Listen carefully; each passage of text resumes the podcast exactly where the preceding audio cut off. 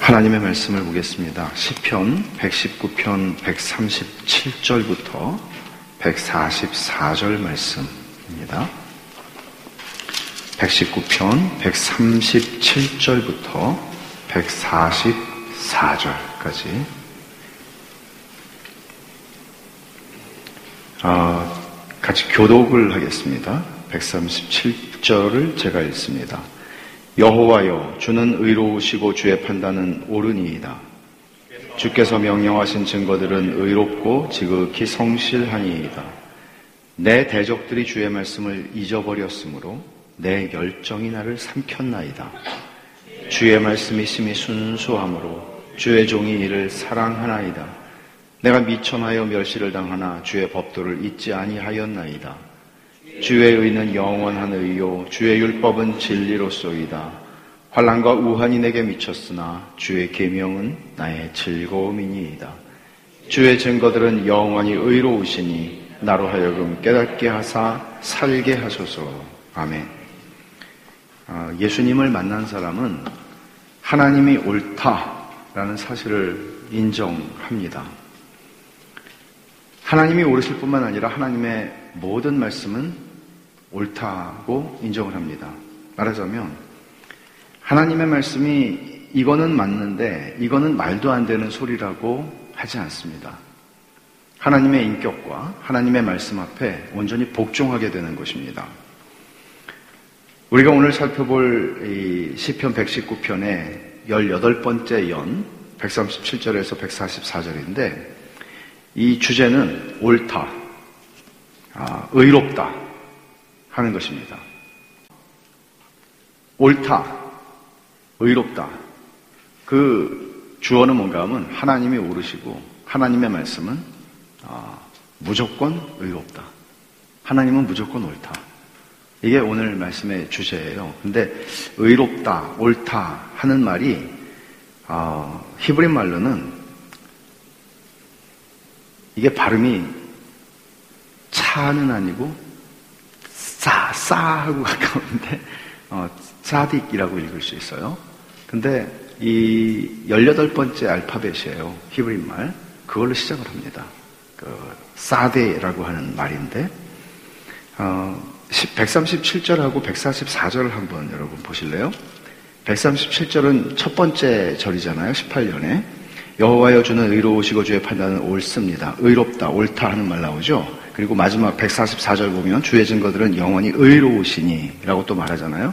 그러니까 이런 말들이 계속 반복되고 그 똑같은 단어로 똑같은 알파벳으로 8절이 다 시작을 해요.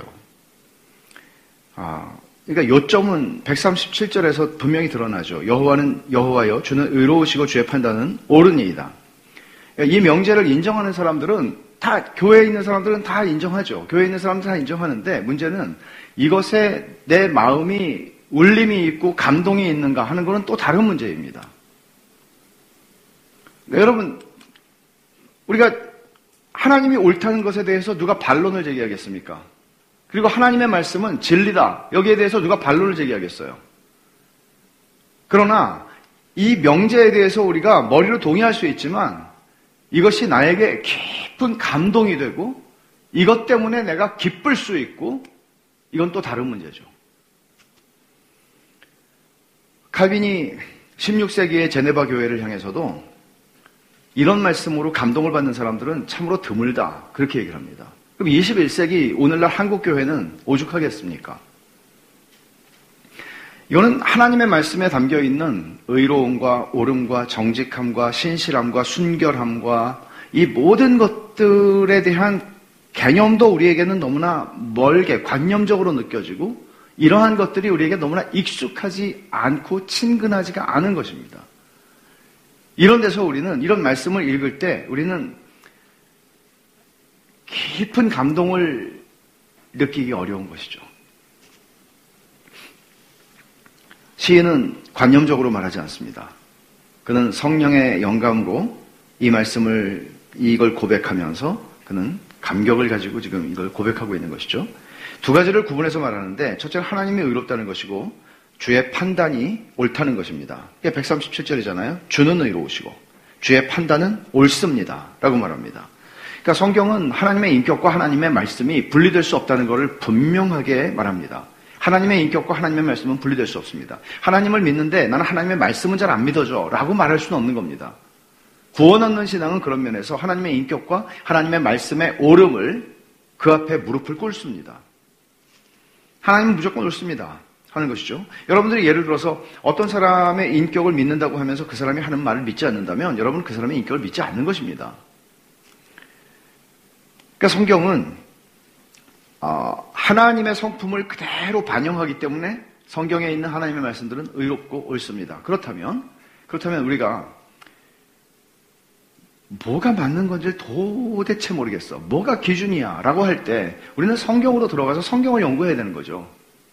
왜냐하면 여기에 절대적인 의로움은 여기에만 있으니까요. 신문에 있지 않고요. 뉴스에 있지 않고요. 유튜브에 있지 않습니다. 절대적인 옳음은 하나님의 말씀에 있습니다. 내가 정말 옳은 삶을 살고 싶다고 한다면 성경을 연구해야 하는 것입니다. 여러분, 우리가 얼마나 많은 윤리적인 문제들을 우리가 과거에 경험해보지 못한 많은 윤리적인 문제들을 당면하게 될 것입니다. 언제나 그래 왔습니다. 그리고 이 시대야말로 정말 그런 시대입니다.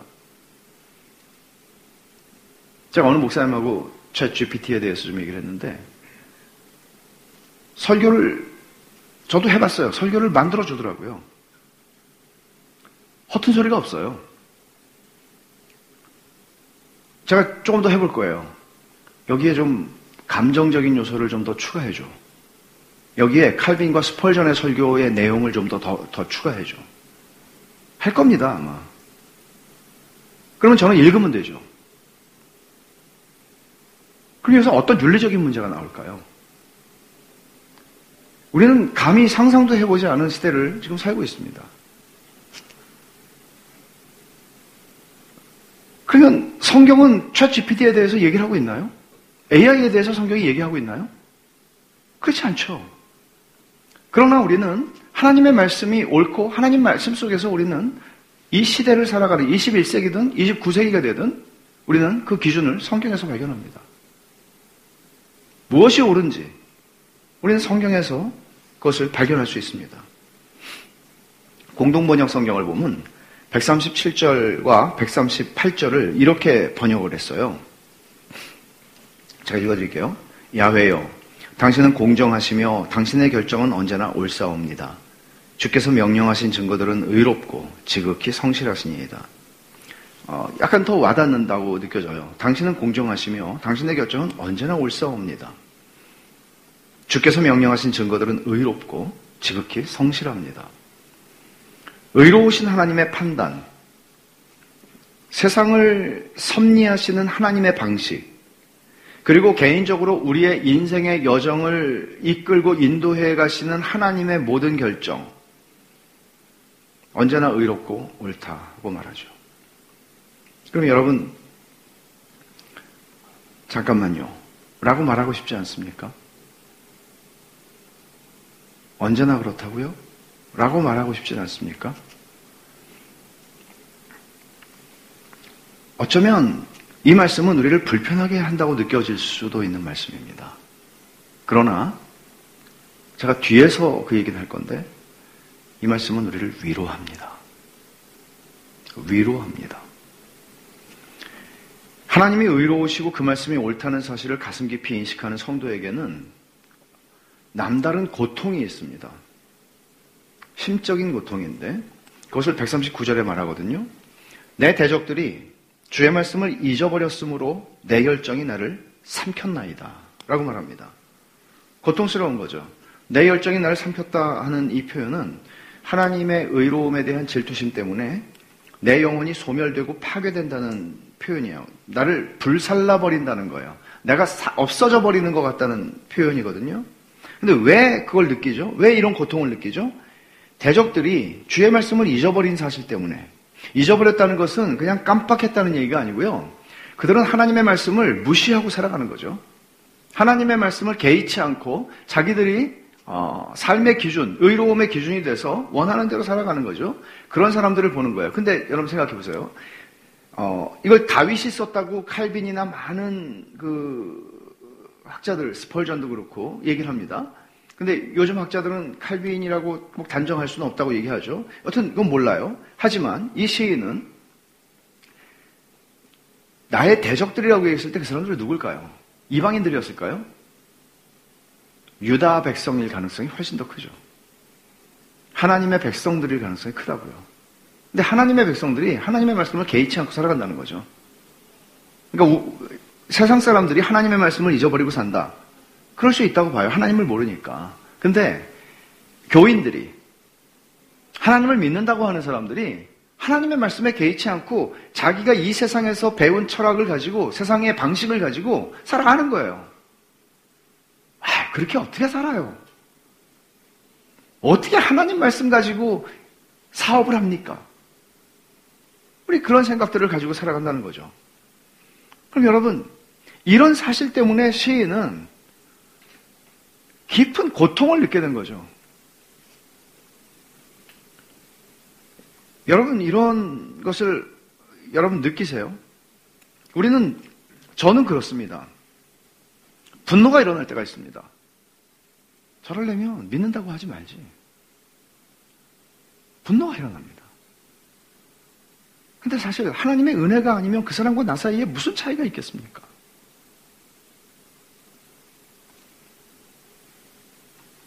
근데 이 시인은 분노가, 분노는 분노인데요. 좀 다르게 작동한다는 거죠. 그게, 어, 내 열정이 나를 삼켰나이다라고 얘기했는데 이 열정이라고 하는 건 질투심이거든요. 무슨 질투심인가 하면 시인은 자기에 대해서 누가 모독을 하거나 자기에 대해서 누가 어, 비난을 하거나 이런 것 때문에 내가 지금 죽겠다고 말하는 게 아니고 하나님의 이름과 하나님의 의로우심과 오름에 대해서 사람들이 인정하지 않는 것 때문에 마음이 상한다는 얘기를 하는 거거든요.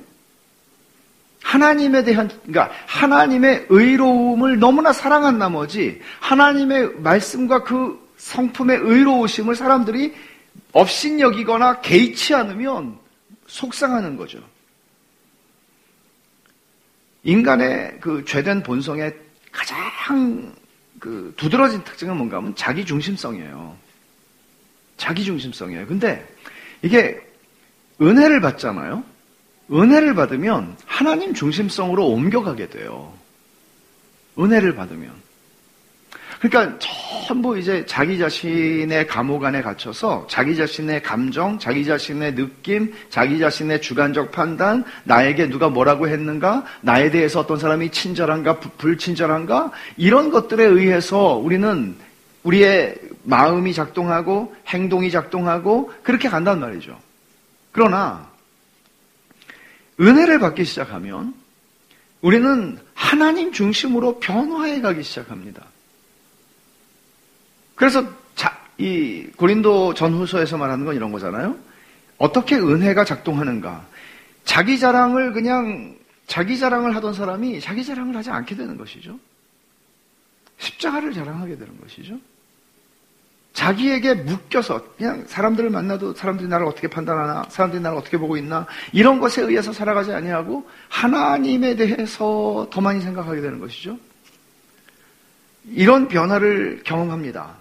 그러니까 이 시인이 느끼는 이 내 열정이 나를 삼키나이다라고 얘기하는 이 고통은 뭔가 하면 자기 자신에 대해서 누가 뭐라고 했기 때문이 아니에요, 대적들이.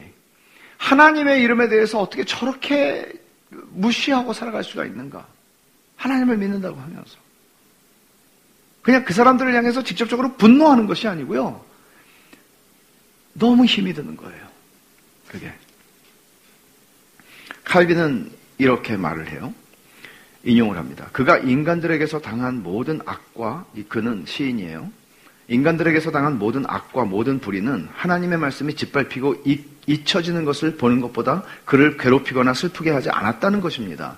하나님의 이름이 모독되고 그의 존엄이 훼손되는 걸 볼 때 그것으로 괴로워하고 우리에게 닥칠 수 있는 모든 재앙보다 더 번민을 느껴야 한다는 것입니다. 이것은 너무나 당연히 하나님의 존엄이 우리 자신과 우리의 삶보다 비할 데 없이 더 소중하기 때문입니다.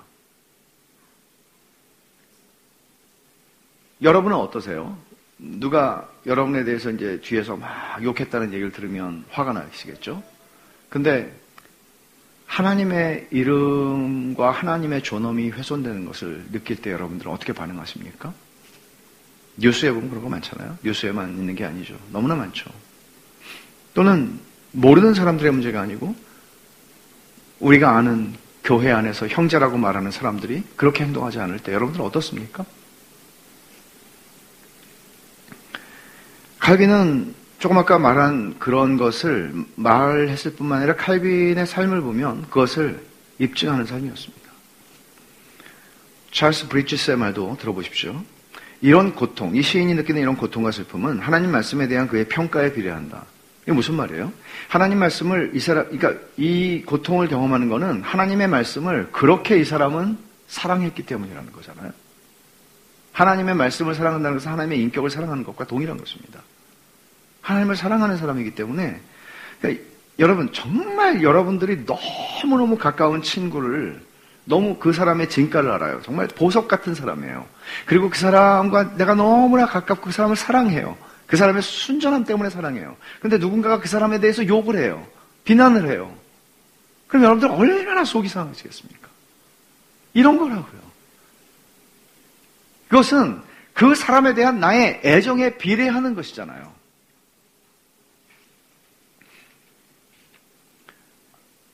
차스 브리지스는 조금 더 들어보세요. 하나님을 우리가 가장 사랑하는 친구요. 은택을 베푸시는 분으로 여기고 있다면 하나님의 이름이 조금이라도 모독당하는 것 같이 느껴질 때 마치 우리의 평판이 손상되는 것 같이 예민해질 것입니다. 마치 내 평판이 손상되는 것처럼 그런 경우 서슴없이 끼어들어 하나님의 이름을 비방하는 그 비방을 자기가 대신 막아내려 할 것입니다. 그러니까 때로는 이제 교리적으로나 행실에 있어서나 받아들이기 힘든 사람들이 있습니다.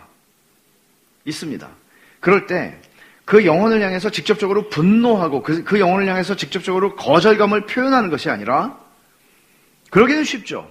그러기는 쉽습니다.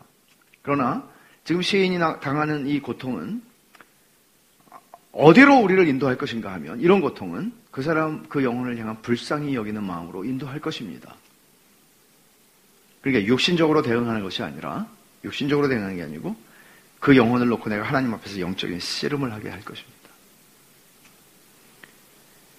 140절이 이런 신, 이 정서, 이런 신, 이 신자, 성도의 정서를 잘 보여주는데, 140절을 보시면, 주의 말씀이 심히 순수함으로 주의 종이 이를 사랑하나이다. 바로 이거죠. 이것 때문에 시인은 하나님의 말씀을 잊어버리는 대적들 때문에 열정이 나를 삼킨다고 말한 거죠. 18세기의 아메리칸 인디언들의 선교사였던 데이빗 브레이너드는 일기에서 이런 고백을 합니다. 오, 주님께서 거룩하신 것 같이 내 영혼이 거룩할 수만 있다면, 오, 그리스도께서 순수하신 것 같이 내 영혼도 순수하고, 하늘에 계신 아버지께서 완전하신 것 같이 내 영혼도 완전해질 수 있다면, 하나님의 책인 성경 속에 들어있는 가장 달콤한 주님의 명령들이 모든 것을 다 함축하고 있다는 느낌을 가지노라. 그러니까 하나님을 닮아가기를 원했던 사람이죠. 데이비 브레이너는 29살에 죽었지만 그는 어떻게 이렇게 이 한 시편에서 우리가 볼 수 있는 내용들을 그의 짧은 생애 속에서 일기 속에 그렇게 풍성하게 담아낼 수 있었을까? 주의 말씀에 순수함을 이 고백 그대로의 140절에 주의 종이 이를 사랑하나이다. 주의 말씀이 심히 순수함으로 주의 종이 이를 사랑하나이다. 그러니까 이런 거룩한 정서, 이 거룩한 정서잖아요. 이거를 우리는 얼만큼 느끼면서 살아가고 있을까요? 단순히 내가 성경을 오늘 읽었다, 안 읽었다, 성경을 묵상했다 하는 차원이 아니라 우리는 이런 거룩한 정서를 얼만큼 공감하고 있습니까? 하나님의 말씀에 대해서. 다시 말하지만 하나님의 말씀을 내가 주의 말씀을 사랑하나이다라고 말하는 이 고백은 주님을 사랑하는 것입니다.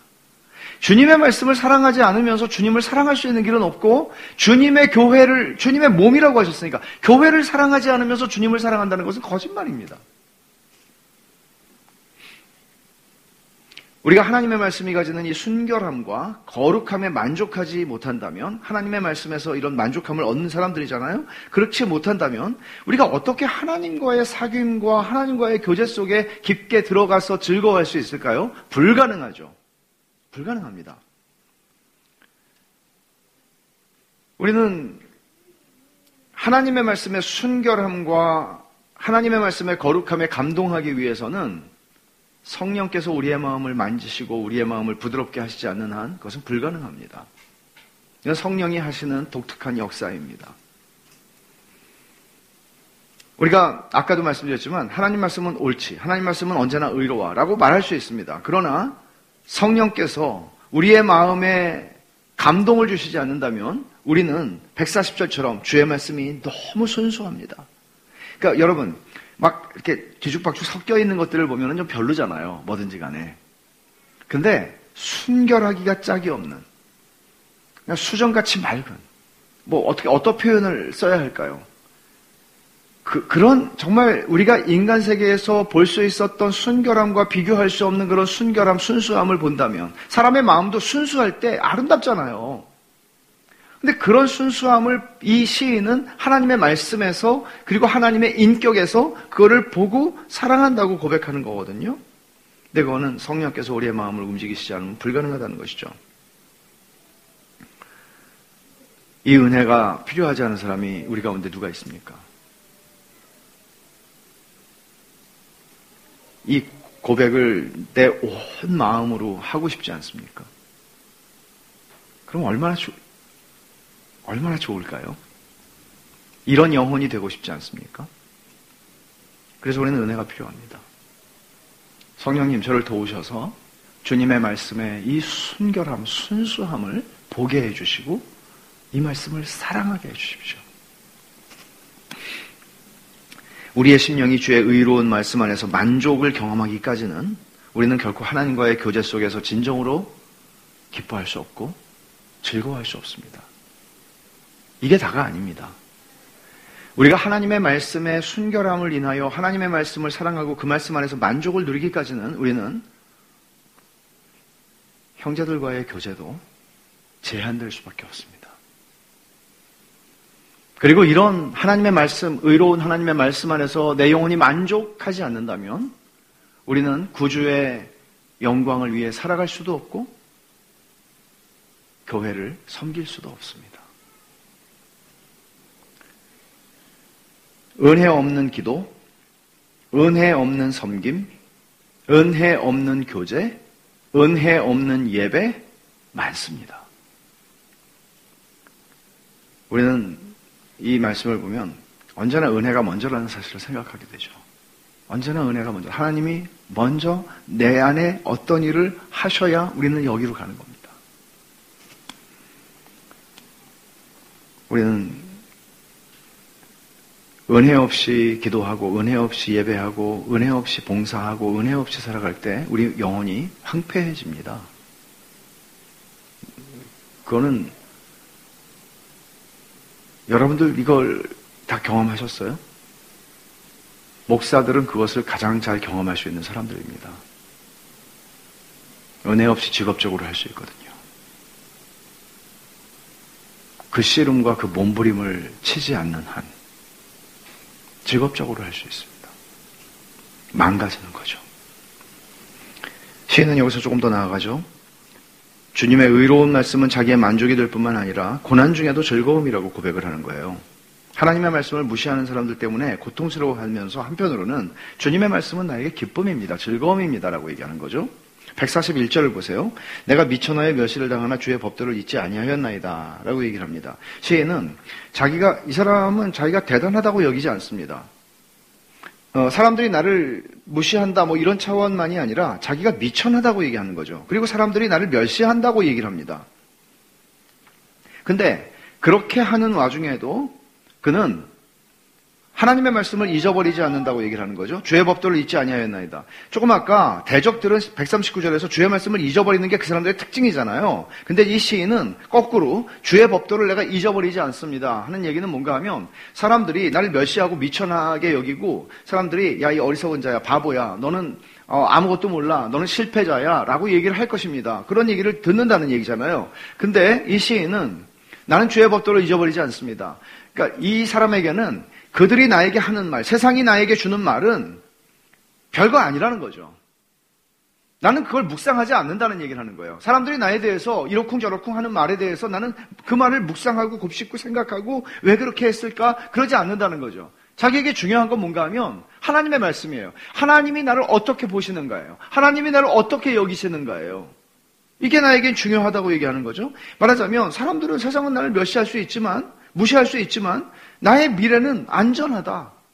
확신하는 거죠. 왜? 믿음이라고 하는 거는 하나님께서 장래에 나의 영원한 운명을 안전하고 확실하게 보장해 주신다는 것을 보게 하는 눈이고 창이거든요. 믿음은 그 역할을 하거든요. 지금의 고난과 지금의 어려움과 고통을 넘어서 이, 이걸 통해서 하나님이 궁극적으로 이루실 것을 바라보게 하는 게 믿음이잖아요. 지금 이 사람은 그걸 하고 있는 거죠. 그래서 142절에 말합니다. 주의 의는 영원한 의요. 주의 율법은 진리로서이다. 그러니까 사람들이 하는 말은 다 거짓말이에요. 사람들이 하는 말은 참된 진리가 아니에요. 근데 하나님 말씀은 의로울 뿐만 아니라 참돼요. 거짓이 없어요. 하나님 말씀이 옳아요. 수천 명이 나에 대해서 뭐라고 말한다 한들, 매스컴에서 뭐라고 말한다 한들, 하나님의 말씀이 옳아요. 하나님의 판단이 옳고 참돼요. 진리예요. 그것을 그는 얘기하는 것입니다. 그러니까 하나님의 말씀을 잊어버릴 수 없다는 거죠. 주의 판단을 잊어버릴 수 없다는 거죠. 그 말씀에 귀를 기울이고 그 말씀을 곱씹어 묵상합니다. 여러분 우리는 얼마나 사람들이 나에 대해서 하는 말을 곱씹어 묵상할 때가 많습니까? 사람들이 어떤 평가를 하는가? 그것을 우리는 자꾸 생각하지 않습니까? 그런 거는 생각할 가치도 없고 묵상할 가치가 없는 것입니다. 하나님이 나를 보시는 것. 뭐예요? 복음이에요, 그게. 복음을 묵상하고 복음을 곱씹는 것입니다. 하나님의 의로운 판단만이 영원토록 유효한 판단이고 참되다라고 142절에 얘기하는 거예요. 주의 있는 영원한 의로움입니다. 주님이 의롭다고 하시는 것은 영원합니다. 영원한 유효한 영원히 유효한 말씀입니다. 주의 법도를 내가 그래서 잊지 않습니다. 주님의 율법은 진리입니다. 라고 말하는 거예요. 그러니까 하나님 사람들의 말에 귀를 기울이는 것이 아니라 하나님의 말씀에 복음의 진리에 귀를 기울이는 게 믿음이에요. 믿음의 믿음의 삶이에요. 믿음으로 살아가는 삶의 방식이에요. 그러니까 복음 안에서 우리가 하나님의 내가 하나님의 아들이다. 여러분, 우리를 의롭다 하신 이유가 뭡니까? 믿음으로 의롭다 하신 이유가 뭡니까? 우리에게 성령을 주셔서 우리를 거듭나게 하신 이유가 뭡니까? 우리에게 믿음을 선물로 주신 이유가 뭡니까? 우리를 구원하신 이유가 뭡니까? 그 모든 것들은 어디로 향하나 하면 우리가 하나님의 자녀가 되는 것입니다. 사랑받는 자녀가 되는 것입니다. 허접한 존재의 자녀가 되는 게 아니고요. 영원하시고 참되시며 불변하시고 그 선하심이 무한하시며 영광스러운 만왕의 왕의 자녀가 되는 것입니다. 이것처럼 영광스러운 것은 없죠. 그래서 제임스 패커는 이렇게 얘기합니다. 그리스도인의 삶의 모든 영역을 지배하는 의식은 우리가 하나님의 아들이고 딸이라는 것이다. 이게 복음이죠. 시인은 주의 의는 영원한 의라고 말하는데 여기서 이 말은 하나님의 말씀이 그냥 좋다 하는 수준을 넘어서는 거죠. 그러니까 내 형편이 어떻든지 좋든지 나쁘든지 주님의 말씀은 옳고 주님의 말씀은 참됩니다 라고 말하는 것입니다. 그리고 그 말씀 안에서 만족합니다. 그리고 심지어 143절에 보면 환란과 우환이 내게 미쳤으나 주의 계명은 나의 즐거움이라고 고백하죠. 기쁘다고 즐거움이라고. 어, 우리는 거짓말로 가득한 세상에서 살아갑니다. 정말 정말 절반의 거짓말, 4분지 3의 거짓말, 5분지 1의 거짓말, 거짓말 투성입니다. 정치인들 거짓말, 참말보단 거짓말을 더 많이 할 겁니다. 그래서 그리스도인이 정치를, 정, 정, 직업적 정치인이 되려면 정말, 정말 하나님께서 큰 믿음을 주셔야 합니다. 가짜 장로, 가짜 집사, 국회에 가득합니다. 당을 초월해요. 정치인들은 거짓말합니다. 대기업 임원들도 거짓말합니다. 기업체의 직원들도 거짓말합니다. 남편과 아내들도 거짓말합니다. 너무나 많은 부부들이 유튜브에는 거짓말이 넘쳐납니다. 세상은 거짓말로 가득한 거죠. 근데 본문은 말하잖아요. 주의 율법은 진리입니다. 참된 말씀은 우리는 어디서 찾을 수 있습니까? 유튜브를 하루에 10개를 보면 내 안에 거짓말이 한 7개 들어올 거예요, 아마.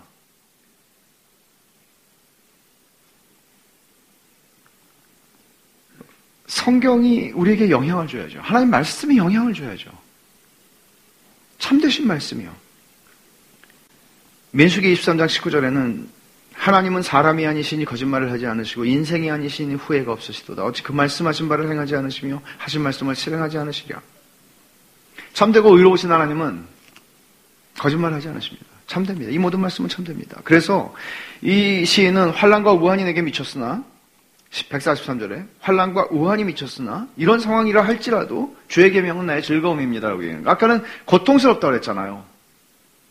하나님 말씀을 사랑하기 때문에 고통스러운 거예요. 근데 지금은 하, 내 삶의 환경은 환란과 우환이 미쳤으나 하나님 말씀 때문에 나는 즐겁다고 얘기하는 거죠. 고난과 번민이 이 우리말 성경에 143절을 이렇게 번역했어요. 고난과 번민이 나를 사로잡아도 고난과 번민이 나를 사로잡아도 주의 계명은 내 기쁨입니다. 여러분 인생에서 고난과 번민이 우리를 사로잡을 때 얼마나 많습니까? 진짜 많습니다. 인생에 더 이상 어떤 희망이 보이지 않을 때가 꽤 많습니다. 그렇게 암울한 중에서도 우리는 주의 계명은 나의 즐거움이라고 고백할 수 있는 겁니까? 그렇게 암울할 때요. 숨이 탁탁 막힐 때요. 만일 우리가 그렇게 할 수 있다면 그것은 환경이 좋기 때문이겠습니까? 절대로 그렇지 않습니다. 절대로 그렇지 않습니다. 여러분들의 경험은 어떠십니까? 저의 경험은 환란과 우환이 미쳤을 때 주의 계명이 저의 즐거움이 되었을 때가 훨씬 더 많습니다. 환경이 좋았을 때보다요. 주님의 말씀을 통해서 장래의 은혜를 보는 눈이 생기기 때문이죠. 그러니까 더 이상 사망과 애통과 고통이 다시 있지 않은 영원한 나라에서 그리스도와 함께 세세토록 왕노릇하게 될 그 궁극적인 그 비전을 이 말씀은 열어주기 때문이죠. 그래서 이 믿음은 우리가 하나님을 믿는다고 하는 이 믿음은 하나님이 선물로 주신 믿음은 변하지 않을 하나님의 약속을 의지하게 하고 환란과 우한 속에서도 주님의 계명은 내 즐거움입니다라고 고백하게 만들어요. 동일해요. 저 사람의 믿음은 그렇게 하는데 이 사람의 믿음은 그렇게 안 하는 게 아니고요. 하나님이 주신 선물로 주신 믿음의 성질이 그래요. 동일해요. 하지만 우리는 고난의 시간에 하나님과 하나님의 말씀에 대한 우리의 믿음이 시험대에 오른다는 사실도 간과해서는 안 됩니다. 고난의 시간에는 환란과 우환이 미치면 내 믿음이 시험대에 올라가는 거예요. 그리고 결국에는 그 믿음이 참되다는 것을 나에게 하나님이 입증시켜 주시는 거예요. 네 믿음이 참되다. 아브라함의 테스트가 그거 아니었어요? 아들을 번제로 바쳐라. 그래서 하나님이 네가 이제 나를 경외하는 줄 알았다. 하나님 알고 계시죠. 아브라함에게 야, 네 믿음이 여기까지라는 사실이 너 놀랍지 않니? 이렇게 말씀하시는 거예요. 그래서 어, 마틴 루터는 정말 마틴 루터는 고난을 많이 당한 사람이에요. 그 인생에서. 어, 복음을 깨닫기 전에 고난하고는 상, 상대가 안 되는 고난이죠. 이 고난을 많이 겪었는데 그는 이런 말을 합니다. 고난의 훈련은 고난의 훈련은 온 세상의 부요와 존귀 전체보다 우리에게 더 필요하다. 이런 가운데 믿음으로 인내하면 평안하게 탐닉에 빠져 사는 것보다 하나님을 더 존귀하게 해드리고 우리 자신에게도 더 큰 유익이 된다. 이 말을 여러분 깊이 그리고 정직하게 곱씹어 볼 필요가 있다고 생각을 합니다. 평안하게 탐닉에 빠져 사는 것보다 하나님께서 우리에게 주시는 어떤 고난의 상황이 과연 유익했던 것일까?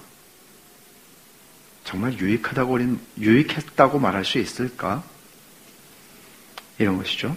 하나님의 말씀에 사로잡혀 있는 하나님의 자녀들은 비록 육신의 위안을 누리지 못할 수 있습니다.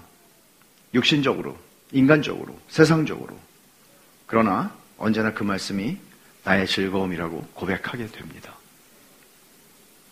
사실입니다. 육신의 위안을 누리지 못할 수는 있지만 이라는 말이 늘 걸리죠, 우리는. 육신의 위안을 포기하고 싶지 않으니까요. 그러나 궁극적으로 모든 것이 다 하나님이 우리에게 주시는 최상의 은혜였음을 고백하게 되는 날이 옵니다. 올 겁니다. 하나님은 언제나 의롭고 신실하시고 그 말씀은 언제나 참되니까요. 성실하시니까요, 하나님은. 여러분, 고난의 시간에 우리 마음을 지키는 법, 뭐죠? 하나님의 말씀을 즐거움으로 삼는 것입니다. 이, 이게 아니면 우리는 길이 없습니다. 길이 없습니다. 우리가 주님 때문에 당하는, 만약에 우리가 그냥 당하는 고통도 있지만, 고난도 있지만, 주님 때문에 당하는 고난이 있다면 그 십자가는 쓴맛이 아니라 기쁨이죠. 즐거움이죠. 그렇지 않겠습니까? 여러분, 사도행전에서 우리가 본 게 있죠. 공회에 잡혀가지고 채찍질 당했어요, 사도들이. 그리고는 그들이 어떻게 합니까? 사도들은 그 이름을 위하여 능욕받는 일에 합당한 자로 여기심을 기뻐하며 공회 앞을 떠나니라. 제가 어저께 무슨 책을 읽었는데요. 이런 얘기가 나와요. 채찍질이 안 아파서 그랬을까? 여러분, 채찍질이, 우리는 안 당해봤잖아요. 살벌한 채, 채찍질 아니에요, 그게. 사람이 병신이 될 수 있는 채찍질이라고요. 아픈 정도가 아니죠. 인생에서 처음 당해보는 채찍질이죠. 근데, 기뻐하면서, 그리스도, 그 이름을 위해 능욕받는 일에 합당한 자로 여기심을 기뻐하면서 공연 앞을 떠났다는 이야기는 그 고통이 극심했는데 그것보다 더 큰 희열이 있었다는 얘기예요. 그것보다 더 큰 기쁨이 있었다는 얘기예요. 엄청난 얘기잖아요. 우리가 언젠가 철로 역정을 마칠 겁니다. 마치겠죠. 그리고 천성문에 도착할 겁니다. 하늘에 당도하게 되는 첫 순간에 우리는 세상에서 주를 위해 겪은 모든 고난에 대한 보상을 받을 것입니다. 그리고 그 영광, 그날의 그 영광은 영원히 지속되는 영광이 되겠죠.